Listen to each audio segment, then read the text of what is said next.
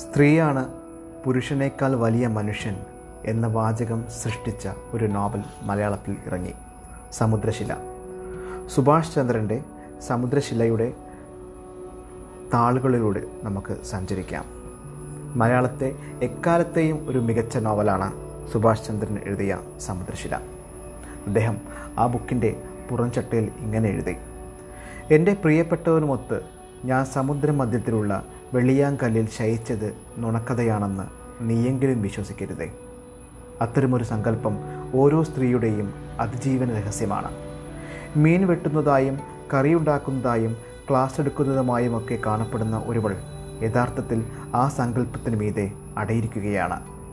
പരമമായ ഏകാന്തതയിൽ തന്നെ സ്നേഹിക്കുന്ന ഒരു യഥാർത്ഥ പുരുഷനുമൊത്ത് ഒത്തിരി നേരം. ആ നേരം തന്നെയാണ് അവളുടെ ഇടം. ആ സങ്കല്പം മാത്രമാണ് അവളുടെ സത്യം. പ്രഹേളിക സ്വഭാവമുള്ള സ്ത്രീ ജീവിതത്തെ ഭാഷയുടെയും ഭാവനയുടെയും ഒളിയും ചിന്തേനും കൊണ്ട് ശില്പഭദ്രമായ ഒരു ആഖ്യാനമാക്കുന്ന വിസ്മയം. സമുദ്രശില. ഓരോ സ്ത്രീയുടെയും ഉള്ളിൽ ഉറങ്ങിക്കിടക്കുന്ന ഒരുപാട് ആഗ്രഹങ്ങളുടെയും സ്വപ്നങ്ങളുടെയും ഉള്ളിലൂടെയാണ് ഈ കഥ സഞ്ചരിക്കുന്നത്. അടുത്ത എപ്പിസോഡിൽ നമുക്ക് ഇതിനെപ്പറ്റി വിശദമായി നോക്കാം.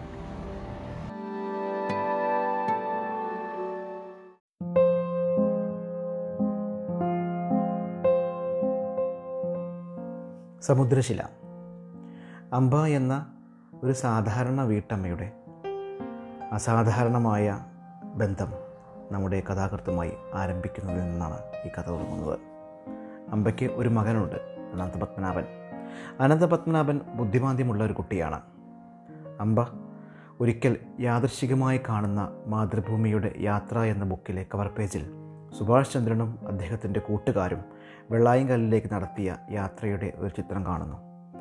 അത് അന്വേഷിച്ച് സുഭാഷ് ചന്ദ്രനെ തേടി പോകുന്ന അമ്പ സുഭാഷ് ചന്ദ്രനെ കണ്ടുമുട്ടുകയും സുഭാഷ് ചന്ദ്രന്റെ മെയിൽ ഐ ഡിയിലൂടെ തന്റെ കഥ സുഭാഷ് ചന്ദ്രന് വിവരിക്കുന്നതുമാണ് ഈ നോവൽ.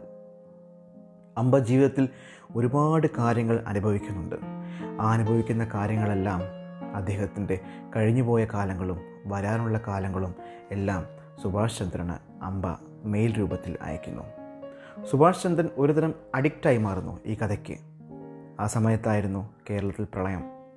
ഒരിക്കൽ അമ്പ സുഭാഷ് ചന്ദ്രനെ തന്നോട് കാണ തന്നെ വന്ന് കാണണമെന്ന് ആവശ്യപ്പെടുന്നു.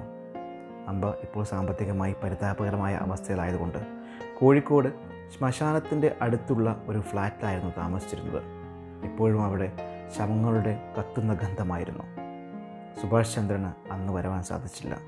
അതേ ദിവസം തന്റെ ഓട്ടിസം ബാധിച്ച മകനെ ഈ ലോകത്തിൽ നിന്നും എന്നേക്കുമായി മോചിപ്പിക്കണമെന്ന് കരുതി അമ്പ വിഷം അദ്ദേഹത്തിന് കഴിക്കാനുള്ള ചോറ് നൽകുന്നു.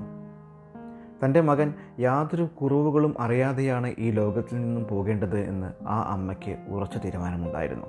അങ്ങനെ രതിയുടെയും മൃതിയുടെയും പാഠങ്ങൾ ഒരുമിച്ച് പഠിപ്പിച്ച് ആ അമ്മ മകനെ യാത്രയാക്കുന്നു. പിറ്റേ ദിവസം പോലീസ് സുഭാഷ് ചന്ദ്രനെ തേടി വരുന്നു. കാരണം ഈ മരിച്ച അമ്പയുടെ മൊബൈലിൽ നിന്നും അവസാനമായി വിളിച്ചത് സുഭാഷ് ചന്ദ്രനെയാണ്.